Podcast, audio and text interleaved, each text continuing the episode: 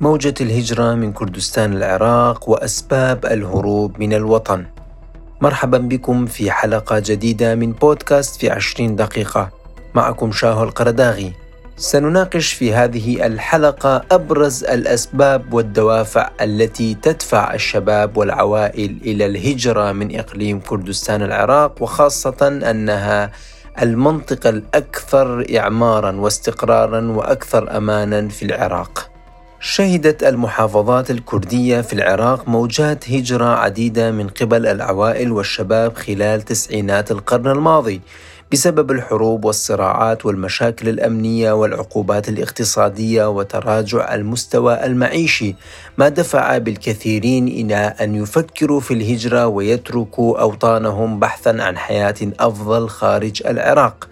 واليوم باتت هذه المشاهد تتكرر عندما نرى هجرة الآلاف من المواطنين من العراق وخاصة من إقليم كردستان. يتكرر هذه المشاهد أمام العالم اليوم، حيث يشاهد الجميع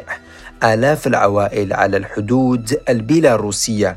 وهم ينتظرون في البرد القارس للدخول إلى دول الاتحاد الأوروبي والوصول إلى أحلامهم الذي من أجلها عرضوا حياتهم إلى الخطر وتركوا وطنهم لبناء مستقبل أفضل لأجيالهم في أوروبا.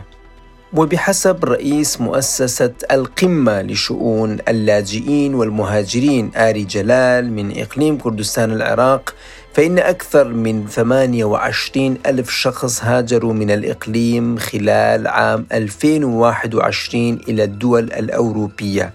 كما أكدت المؤسسة أنه وبحسب الإحصائيات المتوفرة فإن أكثر من أربعة آلاف شخص قصدوا الدول الأوروبية عبر الحدود البيلاروسية، وتم القبض على ثمانمئة وثلاثة منهم وإعادتهم إلى العراق، بينما فقد أكثر من ثلاثين مهاجراً الحياة خلال رحلة الهجرة إلى أوروبا بسبب الظروف القاسية التي يمرون بها في الطريق.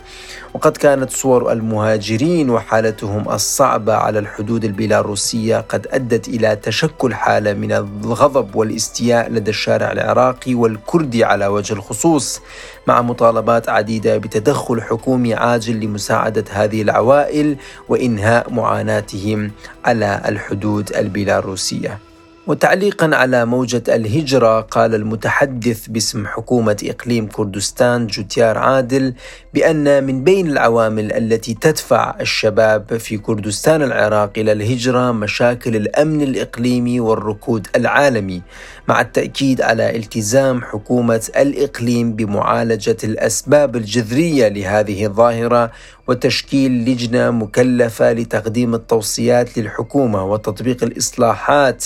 الرامية إلى خلق المزيد من الوظائف للشباب وتحسين المستوى المعيشي للكل في منطقة إقليم كردستان العراق. بينما يشكك الكثير من الشباب بالوعود والتعهدات الحكومية، وخاصة موضوع تشكيل اللجان التي لا تصل غالبا إلى نتائج تنعكس إيجابا على أوضاع المواطنين، حيث يعتقد الكثير من الشباب أن الأسباب التي تدفعهم للهروب من الوطن عبارة عن تراكمات للكثير من الأخطاء والفساد الإداري المستمر وانتشار الواسطة والمحسوبية والتدخل الحزبي بالشؤون الحكومية، ما أدى إلى حالة يأس لدى الشباب وحالة عدم وجود الأمل في التغيير والمستقبل، بما يدفعهم إلى البحث عن هذا المستقبل في دول أخرى خارج الإقليم وخارج العراق. بينما على الطرف الآخر يرى الإعلام الحزبي التابع للأحزاب الحاكمة في الإقليم أن محاولات الهجرة هي عبارة عن البحث عن الترف والرفاهية، وليس هناك أسباب حقيقية تدفع الناس للهجرة، باعتبار الإقليم هو المكان الأكثر نجاحاً على مستوى العراق والذي يشهد تطوراً عمرانياً وأماناً بعكس باقي المحافظات العراقية. وللحديث أكثر حول هذا الموضوع وهذه النقطة بالتحديد سنتحدث مع الصحفي محمود ياسين الكردي،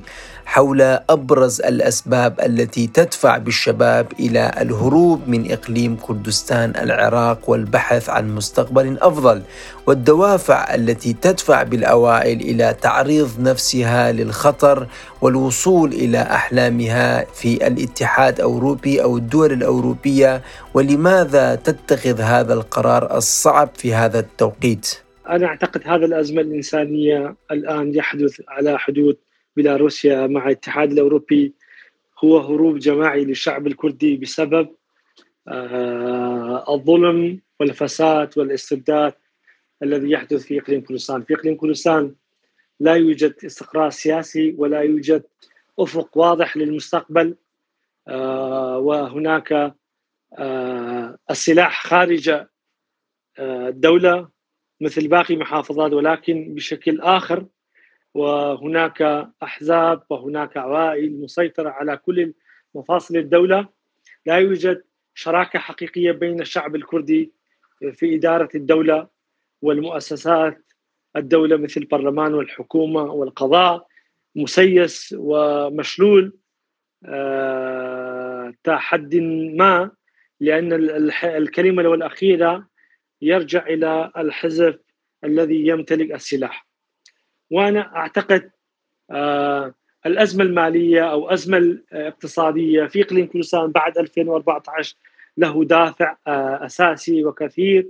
للدفع هؤلاء الناس إلى هروب إلى بيلاروسيا، ومن بيلاروسيا آه إلى أوروبا، منها عدم صرف رواتب الموظفين في وقته منذ ألفين وأربعة عشر عندما حكومة آه إقليم كردستان بادر بتصدير نفط بدون رجوعه إلى بغداد، وهو ما دفع حكومة بغداد إلى قطع الميزانية في إقليم كردستان. مع ذلك حكومة إقليم كردستان كان يصدر يوميا ما يقارب نصف برميل نصف مليون برميل نفطين نفط يوميا، ولديها عشرين منافذ حدودية والمطارات مع تركيا ومع إيران ومع سوريا، ولديها واردات الغير نفطية في إقليم كردستان، ولديها الدعم الدولي من قبل التحالف الدولي من أجل صرف رواتب الموظف... رواتب القوات البيشمركة يصل شهريا إلى عشرين مليون دولار، ولديه مئتين مليار دولار من دينار عراقي من قبل من قبل حكومة الاتحادية ك ك لدفع رواتب الموظفين. مع كل هذه الواردات الحكومة إقليم كردستان لم يستطيع أن يصرف رواتب الموظفين. أما الخطوة أو النقطة الثالثة أنا أعتقد هو القمع الحريات واعتقال الصحفيين والأحكام بحق الصحفيين كما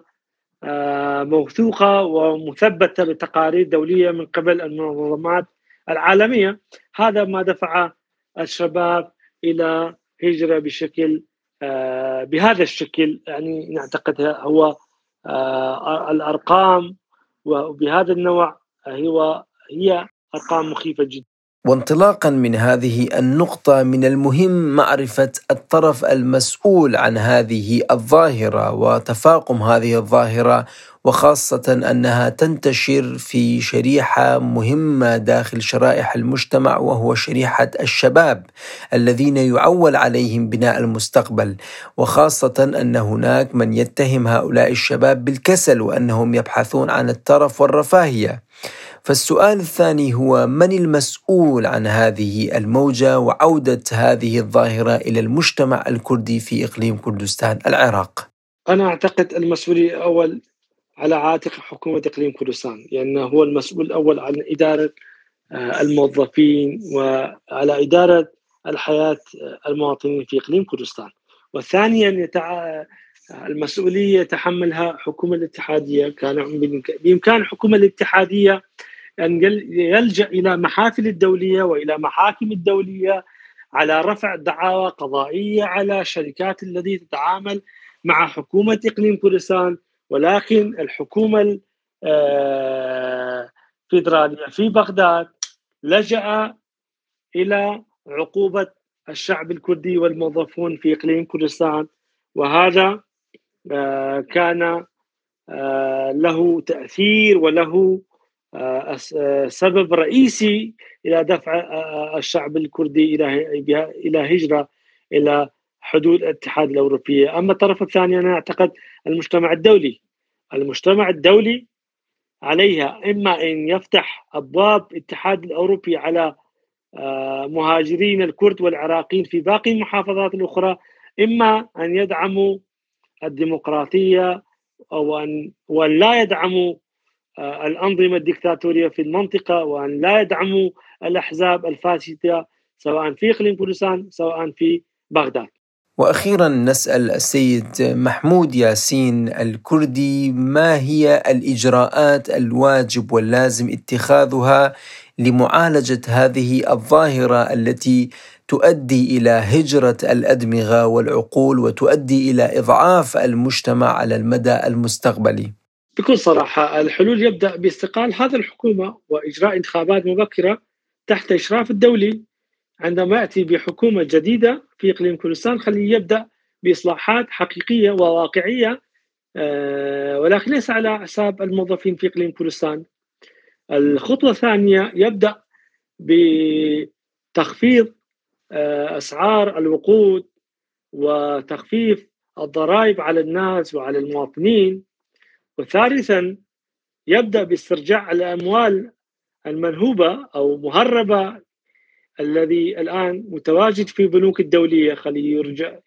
يرجعون هذه الأموال إلى شعب إلى شعب إقليم كردستان ويصرفون على مشاريع، وحتى يمكن أن يصرف على موظفين كتعويض، لأن الموظفين في إقليم كردستان كل موظف لم يستلم اثنين وأربعين راتب بشكل كامل. يعني حكومة إقليم كردستان مديونة لكل موظف في إقليم كردستان اثنين وأربعين راتب.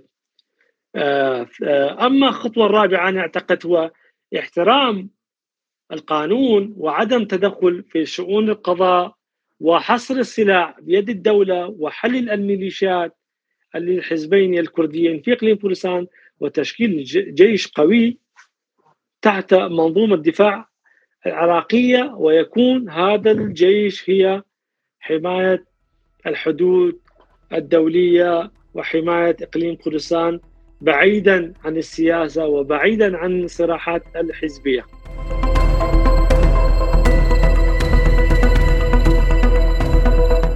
ولمعرفة أوضاع المهاجرين على الحدود البيلاروسية بصورة أدق تواصلنا مع أشخاص موجودين هناك، ووجدنا الأستاذ نبيل مدريك الذي يحمل شهادة الدكتوراه وقد هاجر من محافظة السليمانية بإقليم كردستان العراق، وقال لنا نصا: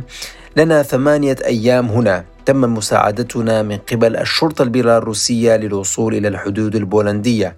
مصيرنا مجهول، أطفالنا يشعرون بالبرد والعوائل في حالة سيئة جدا مع انتشار الجوع لدى الشباب والحاجة إلى الأكل، لأن الطعام القادم قليل ومحدود وللعوائل والأطفال، وبالتالي يبقى الشاب محروما من الأكل لمدة طويلة. الدخان في كل مكان، نحن في جحيم حقيقي، نجلب الحطب لإشعاله والتدفئة، وأحيانا يحترق الخيم بسبب النار. الغالبية هنا من الكرد من إقليم كردستان العراق، ونحن نخشى من هطول الأمطار والثلوج لأنها ستؤدي إلى وفاة الكثيرين، وخاصة أن هناك الكثير من العوائل الموجودة، والآن نعاني من مخاطر حقيقية ونطالب بتدخلات عاجلة لإنقاذنا من هذا الوضع. هذه الحالة السيئة للكثير من المهاجرين الآن على الحدود البيلاروسية قد دفعت حكومة العراق إلى التدخل وإرسال الطائرات والمساعدات لهؤلاء المهاجرين لإعادتهم إلى العراق، وخاصة أن هناك معلومات بأن المهاجرين أصبحوا وقودا لصراعات أكبر، حيث يرى الكثير من الأطراف أن المهاجرين أصبحوا أداة سياسية لفرض ضغوطات من قبل بعض الدول على بعض الدول الأخرى، حيث وبحسب مجلة نيويورك تايمز فإن المسؤولين الغربيين يتهمون رئيس بيلاروسيا بإرسال المهاجرين إلى الحدود الأوروبية انتقاما من العقوبات التي فرضت على بلاده، وقد تعهد قادة أوروبيين بأن يتضامنوا مع حكومة بولندا وأدانوا سياسة بيلاروسيا، حيث أن العدد المتزايد السريع للأشخاص على الحدود وتوجيههم غربا نحو الاتحاد الأوروبي يبدو أنه أمر منظم من قبل بيلاروسيا لاستخدام هؤلاء كورقة ضغط سياسية على الاتحاد الأوروبي. وهذا الأمر يؤكده الأرقام الرسمية والغير رسمية التي تخرج حول عدد المهاجرين الذين نجحوا إلى الوصول إلى أوروبا من خلال بيلاروسيا، حيث خلال الأربع الأشهر الماضية نجح أكثر من ألفي مواطن من الوصول إلى دول الاتحاد الأوروبي بسبب تسهيلات على حدود بيلاروسيا التي فتحت المجال أمام المهاجرين للوصول إلى أوروبا. هذه التسهيلات دفعت بالشباب إلى ترك الطرق الأخرى التي قد تتعرض فيها إلى الخطر والتوجه نحو بيلاروسيا، بعدما نجحت شبكات الاتجار بالبشر بالتسويق لهذا الطريق باعتباره طريقا بريا وليس بحريا، ومخاطره أقل والتكلفة أقل من باقي الطرق، وهذا ما دفع الآلاف إلى التوجه إلى بيلاروسيا والتحول إلى وقود لصراعات سياسية بين هذه الدول. وعلى الرغم من وجود هذه الأرقام وحالات الوفيات وأيضا مخاطر الطريق، إلا أنه هناك توجه موجود ويفكر شريحة واسعة من الشباب في إقليم كردستان بترك الإقليم والذهاب إلى أوروبا لشعورهم بغياب الفرص المناسبة لتكوين أنفسهم، على الرغم من أن الإقليم يصدر النفط ويمتلك إيرادات المنافذ الحدودية والإيرادات الداخلية، إلا أنه لم يتحول هذه الإمكانيات إلى مشاريع حقيقية للشباب بإمكانها إعادة بناء الثقة بين هذه الشريحة المهمة وبين المنظومة السياسية، بل أصبح الشرخ أوسعا بين الشباب والمنظومة السياسية والنظام السياسي، وخاصة في الفترات الأخيرة. بل من المؤسف أن الحكومة حاولت منذ البداية أن تغض الطرف عن هذه الأزمة، على الرغم من أنها أصبحت حديث الإعلام العالمي. بعدها حاولت أن تربط الأمر بنظرية المؤامرة لتجنب تحمل المسؤولية. إلى الآن يقتصر الإجراءات الحكومية على التعهدات والوعود بدراسة أسباب الهجرة، وليس هناك اعتراف صريح وجريء بوجود الفساد ومشاكل حقيقية تدفع الشباب إلى الهجرة. رفض الحكومة والأحزاب التي تشكل الحكومة بهذه المشكلة سيؤدي إلى تفاقمها مستقبلا بصورة أكبر، ويعطي إشارات سلبية لسمعة الإقليم على المستوى الإقليمي والدولي، وخاصة أن الإقليم يعتبر التجربة الناجحة الوحيدة في العراق حتى الآن، وقد عمل المزيد وضحى بالكثير لصنع هذه السمعة التي أصبحت على المحك بسبب هذه الأزمة وهذه الظاهرة التي تتفاقم يوما بعد يوم. إلى هنا انتهينا من هذه الحلقة من بودكاست في عشرين دقيقة من إعداد وتقديم شاهو القرداغي، تحدثنا فيها عن أبرز الأسباب والدوافع والنتائج لظاهرة الهجرة من إقليم كردستان العراق. شكرا لكم لحسن الاستماع، وإلى اللقاء في حلقات قادمة.